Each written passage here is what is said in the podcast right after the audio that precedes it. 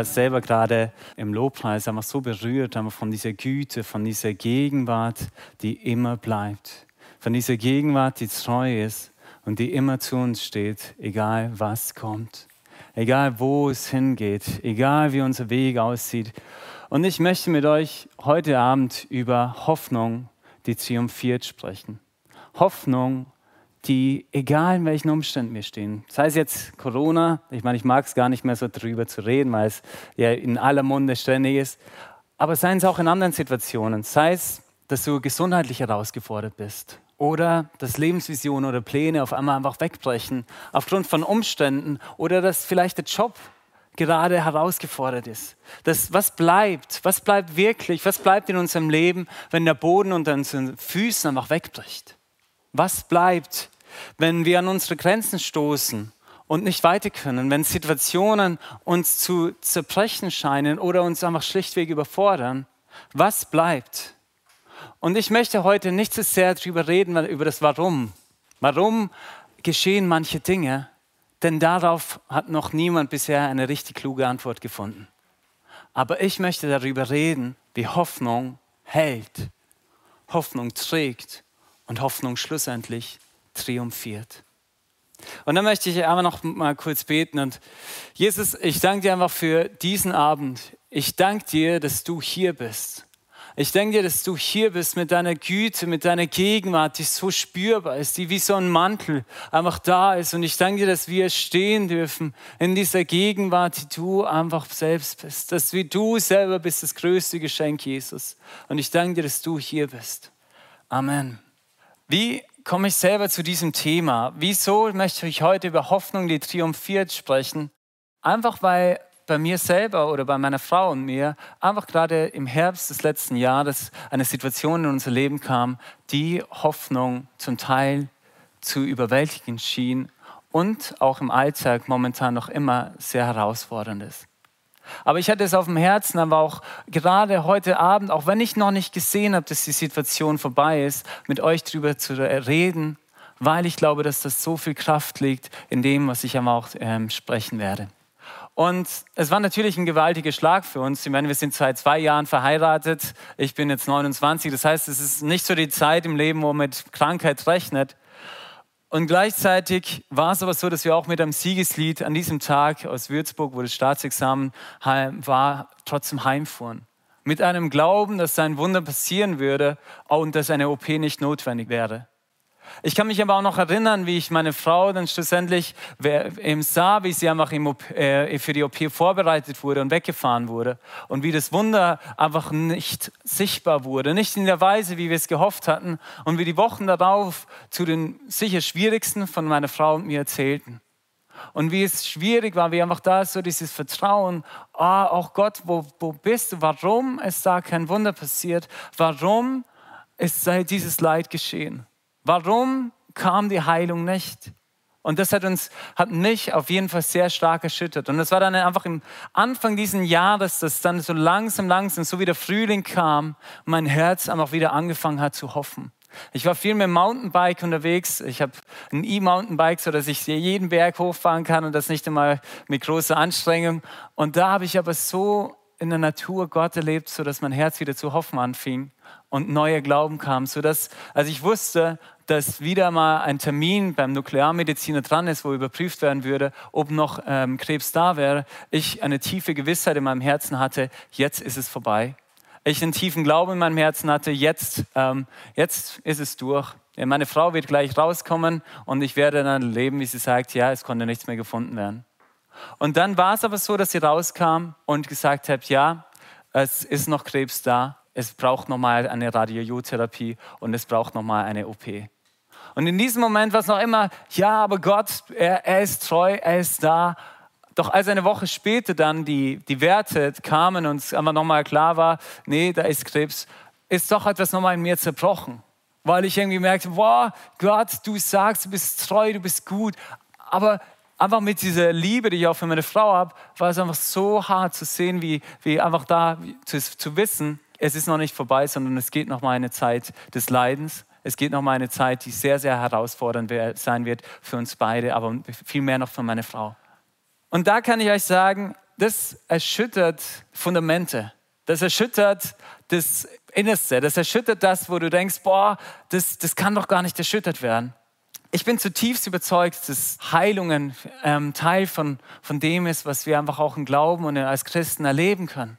Dass ich selber aber auch schon gesehen, während ich für Leute gebetet habe, wie ähm, Heilungen passiert sind, wie Schmerzen nicht mehr aufgetreten sind, wie Knie geheilt wurden. Und ich habe erlebt, wie Gott real wurde, wie Gott wirklich sich gezeigt hat. Und doch war es für mein Herz, ist etwas zerbrochen in mir. Aber ich möchte nicht so sehr, ich möchte nicht über Zerbruch reden, obwohl Zerbruch einfach auch in sich manchmal gerade eine Offenheit schafft. Ich möchte über die Hoffnung sprechen, eine Hoffnung, die nicht jeden Tag bei mir triumphiert, aber eine Hoffnung, wo ich weiß, dass da in mir ein Fundament sich tiefer bildet, das einfach so unerschütterbar ist oder was schon immer da war, aber was jetzt sich mehr, mehr manifestiert in meinem Leben. Und dass da eine Hoffnung da ist, die, die über alles geht, über alles, was, was die Umstände sein könnten. Und auch eine Hoffnung, die triumphiert, auch wenn die Veränderung oder der Durchbruch noch nicht sichtbar ist. Und da gab es aber auch schon vor Jahrtausenden eine Hoffnung, die Gott geschürt hat und wo ich ein bisschen darauf eingehen möchte. Nämlich, ich möchte mit euch eine Zeitreise machen, zurück zu einem Mann namens Jesaja, der ein Prophet war für das Volk Israel und jetzt aber zu einer Zeit lebte, an der, in dem die Umstände alles andere als gut waren. Es war ein Riesenheer vor, vor der Haustür und Israel selber war in einer Zerbrochenheit aus verschiedenen Gründen. Und da in dieser Zeit spricht Gott zu ihm und sagt, Jesaja, ich der, ich der Herr, in Jesaja 7, 14 steht es, da steht, ich der Herr selbst werde ein Zeichen geben. Siehe, die Jungfrau wird schwanger werden und einen Sohn gebären und man wird ihm den Namen Immanuel geben. Immanuel. Was bedeutet Immanuel? Gott mit uns. Gott mit uns. Israel, was einfach so ist, in Gott hatte, der so fern war, dessen Namen man nicht einmal nennen durfte, weil er so heilig war, da spricht auf einmal Gott selbst und sagt, ich werde als Gott mit uns zu dir kommen, zu euch kommen. Und Jesaja hat es zu seiner Lebzeit nicht mehr gesehen. Aber 700 Jahre später geschah dieses Wunder. Für mich ist es noch immer, es sprengt meinen Verstand. Wie konnte Gott Mensch werden? Aber er hat doch die Menschheit so sehr geliebt. Er hat die Menschheit so sehr geliebt, dass er nicht ein ferner Gott sein wollte, sondern dass er kommen wollte, um ein Mensch zu sein unter Menschen. Der ist seinesgleichen gesehen wurde, vom Äußeren jetzt nicht groß anders gewesen wäre als jetzt der Hans oder der Peter. Aber doch Gott mit uns. Gott wollte bei uns sein. Gott wollte Mensch werden. Und das nicht nur in der Zeit von, der, von damals, 2000 Jahre, vor 2000 Jahren, sondern er sagte am Ende, bevor er wieder zum Aufstieg in den Himmel sagte zu seinen Jüngern, ich werde bei euch sein durch seinen Geist bis an der Weltende. Ich werde bei euch sein. Ich werde bei euch sein. Das heißt, er wollte nicht nur damals bei den Menschen sein, sondern er wollte jeden Tag, in Ewigkeit, wollte er bei den Menschen sein. Und allein das ist für mich ein, ein Riesentrost. Es ist eine Hoffnung, dass ich nicht allein in dieser Situation bin, sondern dass Gott bei mir ist. Aber Gott ging so viel weiter. Denn er wollte nicht nur bei uns sein. Er wollte nicht nur bei uns sein, jede Situation, egal wie schön oder wie schrecklich. Nein, er wollte viel mehr. Es gibt wohl keinen Menschen auf dieser Erde, der nicht mal Schmerz gespürt hat. Trauma durch Kriege, Missbrauch oder Missbrauch, Depressionen durch Verlust. Jeder hat irgendwo etwas erlebt, was schmerzhaft war. Unerfüllte Wünsche oder Hoffnungen. Und 700 Jahre vor Christus hat Jesaja aber noch eine weitere Verheißung bekommen. Eine weitere, eine weitere Wahrheit, die sich erst so viel später bewahrheiten würde. In Jesaja 53, 3 steht, dass Jesus, dass der Gott mit uns, dieser Emmanuel, der, der kam, um bei uns zu sein, dass er nicht nur so weit ging, dass er bei den Menschen war, sondern er wollte sich eins machen. Er wollte sich eins machen mit der Menschheit in einer nie dagewesenen Weise und die so krass ist. Es steht hier, er war der Allverachtetste und der Unwerteste voller Schmerzen und Krankheit. Er war so verachtet, dass man das Angesicht vor ihm verbarg. Darum haben wir ihn für nichts geachtet, für nichts. Für wahr, er trug unsere Krankheit und er lud auf sich unsere Schmerzen. Wir aber hielten ihn für den, der geplagt und von Gott geschlagen und gemartet werde. Aber er ist um unsere Missetat willen verwundet, um unsere Sünde willen zerschlagen. Die Strafe liegt auf ihm, auf dass wir Frieden hätten und durch seine Wunden sind wir geheilt. Diese Wahrheit, das was, ich weiß nicht, was Jesaja dachte, als er das so aufschrieb, weil er wusste ja noch nicht, wie soll das passieren. Wie soll das passieren? Was soll denn da geschehen? Aber das geschah am Kreuz. Das geschah am Kreuz, dass Jesus, Gott mit uns, Immanuel wollte nicht nur bei uns sein, sondern er wollte sich so sehr mit uns einmachen, dass er bereit war, sich mit unserem Schmerz eins zu machen, mit unserem Leid, mit, unserem, mit unserer Minderwertigkeit, mit unseren Teilen, die wir als verachtungswürdig sehen, mit all dem, mit all dem Schmerz einer ganzen Menschheit. Und das konnte nur Gott, dass Gott sich so mit dem Schmerz einer ganzen Menschheit von Ewigkeit zu Ewigkeit eins macht und das an, ans Kreuz nimmt, dass er diesen Schmerz trägt, dass er das erleidet, dass er alleine jede Einsamkeit, jede Not, jede Angst, jede Zweifel, jede Schuld, all das nahm er auf sich, weil er eins sein wollte mit der Menschheit, die er so sehr geliebt hat. Weil er eins sein wollte mit uns weil er eins sein wollte mit dir. Weil seine Liebe einfach so krass war, dass er gesagt hat, ich möchte so sehr eins sein mit dir, dass ich bereit bin, all das Dunkle in dir, in mich aufzunehmen, auf das mein Licht durch dich strahle. Er hat all den Schmerz auf sich genommen, in einer Weise, die für uns unvorstellbar ist. Ich, niemand kann es nachempfinden. Wenn jemand sagt, ich verstehe, wie es dir geht, dann ist es immer nur so eine halbe Wahrheit, weil so ganz verstehen wir es nie, wie, es der anderen Person geht. Aber wenn es einer sagt, ich verstehe, wie es dir geht, er kann es sagen, weil er hat den Schmerz gespürt. Er hat deinen Schmerz gespürt. Er hat deinen Schmerz zutiefst gespürt. Und doch, er ist nicht so, dass er sagt, ich habe es gemacht und jetzt zwinge ich es dir auf, sondern er steht da, wie es im letzten Buch der Bibel heißt, er steht da an der Tür und sagt, hier, ich klopfe an und so jemand meine Stimme hört und die Türe aufmacht, so werde ich eingehen und das Abendmahl mit ihm halten und er mit mir. Er mit mir und ich mit ihm. Er in mir und ich in ihm. Ich werde das Abendmahl mit ihm halten. Und diese Aussage, die ist nicht nur an Menschen gerichtet, die ihn nicht kennen, sondern diese Aussage ist an uns alle gerichtet. Diese Aussage, sie geht an uns. Denn er fragt, darf ich in dem Teil deines Herzens wohnen, der noch von Schmerz oder von Scham oder von Schuld gefüllt ist? Darf ich dich heilen? Denn ich habe mich bereits mit all deiner Herzensdunkelheit eins gemacht, damit mein Licht durch dich scheinen kann. Darf ich deinem Schmerz begegnen und dich dabei heilen und dich dabei verändern?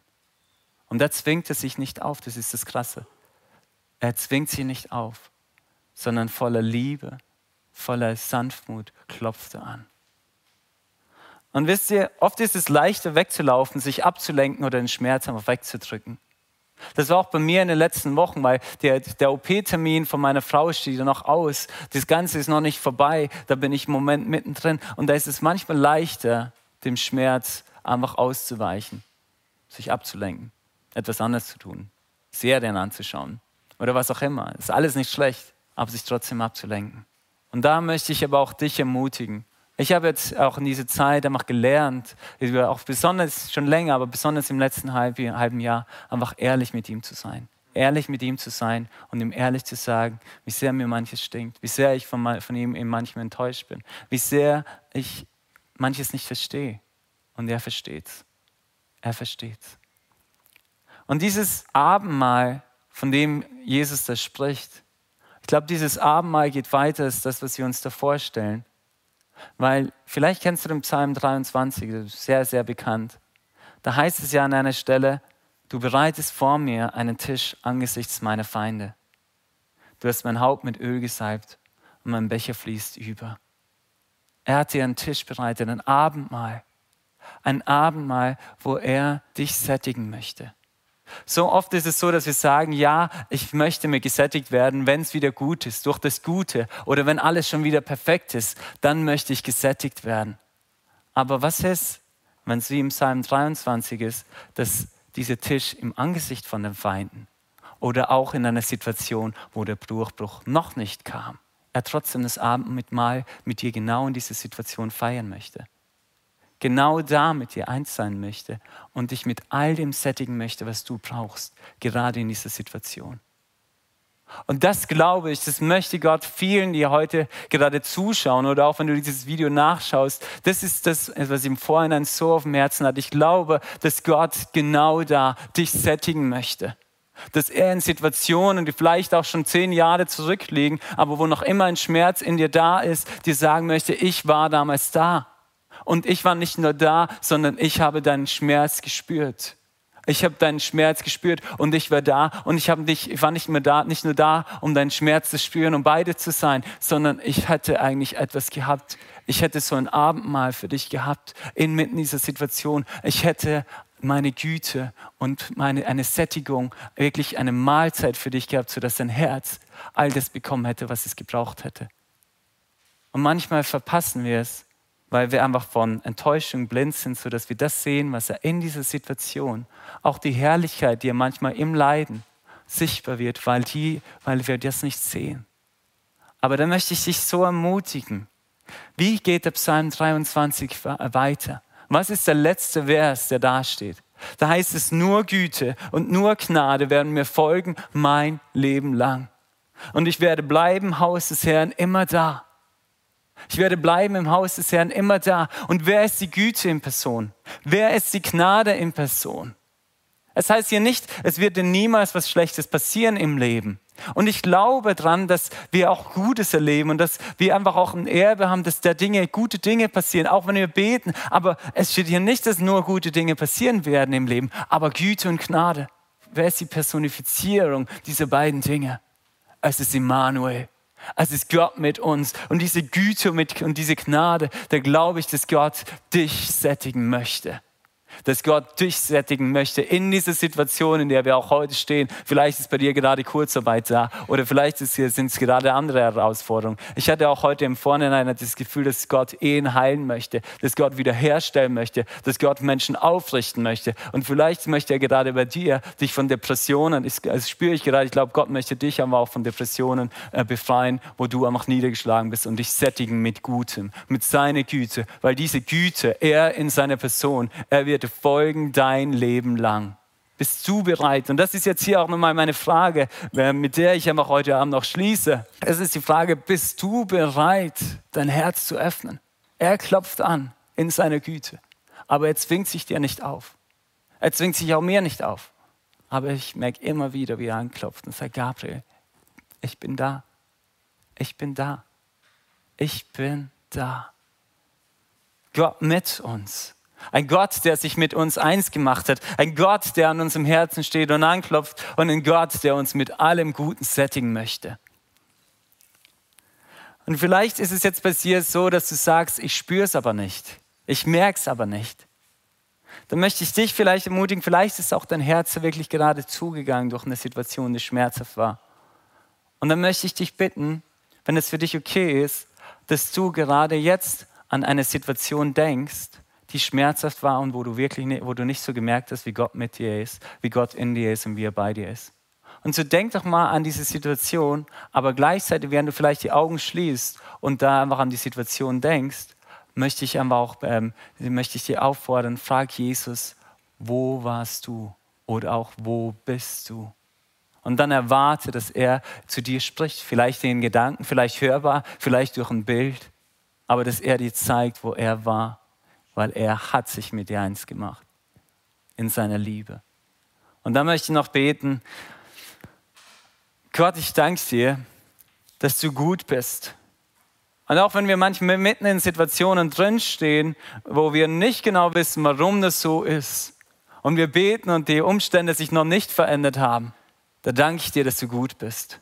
Und ich bete jetzt, Heiliger Geist, dass du in die Wohnungen gehst, dass du in die Familien gehst. Und ich, ich spüre das sehr stark, dass du Ehen wiederherstellst, dass du aber auch Jobs wiederherstellst, dass du als Gott der Wiederherstellung aber auch hineingehst, dass du hineinwirkst, dass Heiliger Geist du Gedanken gibst, Gedanken der Hoffnung und der Kraft und, der, und so das Auferstehungsleben in dir sichtbar wird, wie Jesus auferstanden ist, sodass dein Herz berührt wird und du auferstehen kannst, dass du aufstehen kannst, dass auch Depressionen einfach gehen und einfach Leben durchbricht. Das Leben durchbricht, das Leben sichtbar wird, das Leben sichtbar wird in Situationen, wo Leben einfach fern scheint. Dass auch der Heilige Geist, ich danke dir, dass du gerade jetzt bei Personen so richtig spürbar da bist. Dass du spürbar da bist wie so ein Mantel. Dass du spürbar da bist wie so ein Mantel der Gegenwart und dass du voller Liebe da bist dass du bei anderen einfach auch denen, die vielleicht jetzt gerade die Augen geschlossen haben, dass du ihnen jetzt gerade zeigst, wie du da warst in jeder Situation. Wie du gar nicht anders kannst, als treu zu sein. Wie du gar nicht anders kannst, als gut zu sein. Und vielleicht ist es auch echt so, dass Gott bei dir anklopft und zu sagt, boah, ich würde so gerne dein Herz berühren. Und es wäre für dich echt das erste Mal. Vielleicht das erste Mal, dass du ihn überhaupt ranlässt oder das erste Mal, dass du ihn wirklich mal an deinen Schmerz auch ranlässt. Und auch da möchte ich ermutigen, ich, ich selber bin für mich selber auch ein Zeugnis dessen, was er in meinem Leben schon verändert hat, was er geheilt hat, wie er über mein ganzes Leben hinweg mir gezeigt hat, wie er da war. Und auch wenn diese Situation mich momentan sehr erschüttert, so war, habe ich diese Hoffnung, die sie bleibt, diese Hoffnung, die triumphiert. Aber da möchte ich dir auch so ein einfaches Gebet vorbeten. Und vielleicht willst du auch nachbeten. Und es ist einfach, Jesus, du klopfst an bei mir. Und ich öffne dir meine Herzenstür. Du darfst mich sättigen mit all dem Guten, was du mir geben möchtest. Und du darfst auch mein Herz berühren. Du darfst auch meinen Schmerz berühren. Du darfst mich heilen. Amen.